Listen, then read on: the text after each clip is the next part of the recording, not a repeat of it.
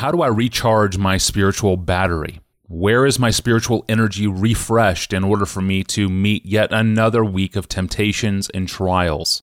This was the topic on the table for Pastor John earlier in the year when he was ministering in Belfast, Northern Ireland.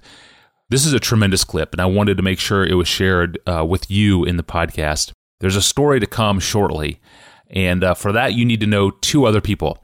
You need to know Chuck Steddom, who is the longtime worship leader who served along Pastor John, and you need to know Tom Steller, a longtime co pastor with Pastor John. Uh, there will be a scene in a moment with Chuck on stage leading musical worship and Tom to Pastor John's side during musical worship. Here now is Pastor John talking about how we recharge for the Christian life, which is really a celebration of corporate worship. Have a listen. The, the reasons that corporate worship, singing, praying, responsive readings, confessing our sins, preaching, is so uniquely powerful.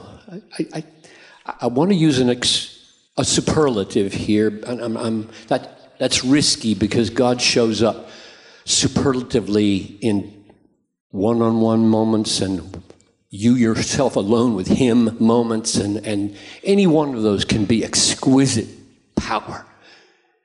But on the whole, I would say my sweetest communion with God happens with Chuck. I mean, Chuck is a symbol when I say that. I don't mean, uh, but he, he, was, the, he was the leader in those moments. And so, uh, what I mean is corporate worship singing. Now, why, why is it? I've tried to, it just is. It just is. I think it, it is because I was made for this, and you were too. You may be resisting it for all kinds of reasons, but you, you were made to see and savor God with his people in the manifold ways of corporate worship. That's what you were made for. And therefore, when you are experiencing it, you are experiencing something of the end for which you were made. And that's deeply satisfying. So that's, that's one reason. Uh, here's a second one that I've watched in myself. Corporate worship becomes a, not only an awakening of affections that I did not bring into the service. I'm coming there to feed on what God is doing in that moment, on the truth there, and on the beauty of, of our songs. So I'm, I'm, I'm being awakened to be who I am, being awakened to know God, love God, delight in God, be satisfied in God by, by song and the truth of the songs and the beauty of the songs. There's something about profound biblical truth about God mingled with beautiful tunes that is uniquely effective in the soul of a human being. It's unique. It just is. And so that happens. Here's a third thing I can remember moments. Here's Tom Steller, was with me for 33 years, to my left. And Tom was saved in the Jesus People movement. He's been a hand lifter from the day one. I had to be converted because I was grew up in you know what. Um, and so I'm I'm sitting there singing, going through the motions because that's what happens. You just lose it doesn't always click, right? You're just going through the motions. And my eyes glance over, and Tom is like this. That very posture, knowing what I know about Tom, was like an arrow repeatedly for my soul. That's corporateness. That's corporateness. Me being near somebody who's engaged with God is convicting right? If you're near somebody who's really authentically not putting on any show, they're just engaged, they're loving God in, in their relationship with God, and you're not, that's good for you to see. So that's, that's another piece of it. Here's, here's the one that I probably remember most poignantly. I mean, everybody thinks, oh, yeah, you've been married for 50 years, cool, get five kids, you're still married, must be wonderful. We've walked through such deep waters together, Noel and I. Struggled with so many things kid problems and, and marital problems in and out of counseling, maybe for 33 months total over our 50 years, and uh, trying to love each other better, not hurt each other with what we do or say. And, and so I'm a pastor, right? We're talking about 33 years of sitting on the front pew with about five or six, seven hundred people behind me, and I'm going to preach in a few minutes, and I'm singing, and we. This is the worst week of our marriage, right? What do you do? How do you carry on? How do you not be a, a hypocrite?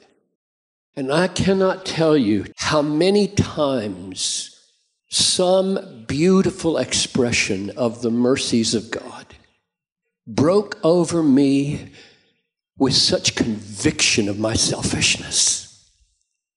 I stayed married. I felt hope again. I think I can go home and say, I'm sorry. I mean, where do you get the strength? I'm talking about the guys right now, okay? Same, same issue with the ego with, with the women, but it's a little different with the guys. Where do you get the strength to just humble yourself and say, I was wrong? I'm sorry or even if you don't think you were wrong, to say something sweetly conciliatory, because that's your job. I get it on the front pew in the middle of, I mean, we, we weren't singing His Mercy is More in those days, but it would do it today. It would do it today. So that's another another piece. And maybe one last reason why I exist when I'm a pastor, I exist to create a God loving people. That's why I exist. My, my preaching is designed to build truth about God into the mind and affections for God into the heart. That's why I exist. That's my whole life. In corporate worship, I can hear it happening. I mean, even now, I know I mean, hundreds of people have come to Bethlehem since I left in 2013. Half the people downtown don't know me. I'm sitting there as the, you know, 33 year veteran and they don't know me. That's awesome. That's glorious. But I also know half of these people were under my ministry. So that when I'm, you know, four pews up from the back on the left hand side under the balcony with Noel in our little spot, and 15 people around me that I can recognize and know have their hands in the air at some magnificent climax of a hymn to God's glory I feel I didn't live in vain. So, those are a few reasons why those moments. Well, one more, one more. I got cancer. I got pancreatic cancer in uh, the biopsy was on our anniversary, December 21, 2005. The surgery to take out the, the prostate uh, gland was on Valentine's Day. between, between December 21 and February 14, those were the sweetest corporate worship experiences of my life. Because I thought, I didn't know I was going to live. I mean, it's, a, it's wonderful to get a cancer diagnosis and still live. Everybody should get that opportunity. Otherwise, we take so much for granted. So, standing on the, I mean, at the front pew, for those, what, what's that, about eight weeks or so, uh, every Sunday was more intense than ever. And it was glorious. I mean, if, if, if that was to me a foretaste of what it would be like to get ready to die when, when the cancer is not going to be healed anymore, um, that's okay. That will be okay incredible reminder of the eternal things happening in hearts on Sunday mornings in musical worship. And uh, just a great reminder of what Sunday morning represents for the people worshiping around us. There's just a lot happening in hearts as God recharges, confronts, builds up, and prepares people for a week of news that's unforeseen. It's really amazing what's happening in that room together. And thank you for listening along to the podcast. Be sure to subscribe to Ask Pastor John in your favorite podcast app or in YouTube for our archive of episodes, or to send in your own question, go to desiringgod.org forward slash Ask Pastor John. Well, speaking of the power of the gathered church, how would Pastor John revitalize a church from the pulpit? It's a question from an elder with ramifications for each and every one of us. That's next time. I'm your host, Tony Reinke. We'll see you on Friday.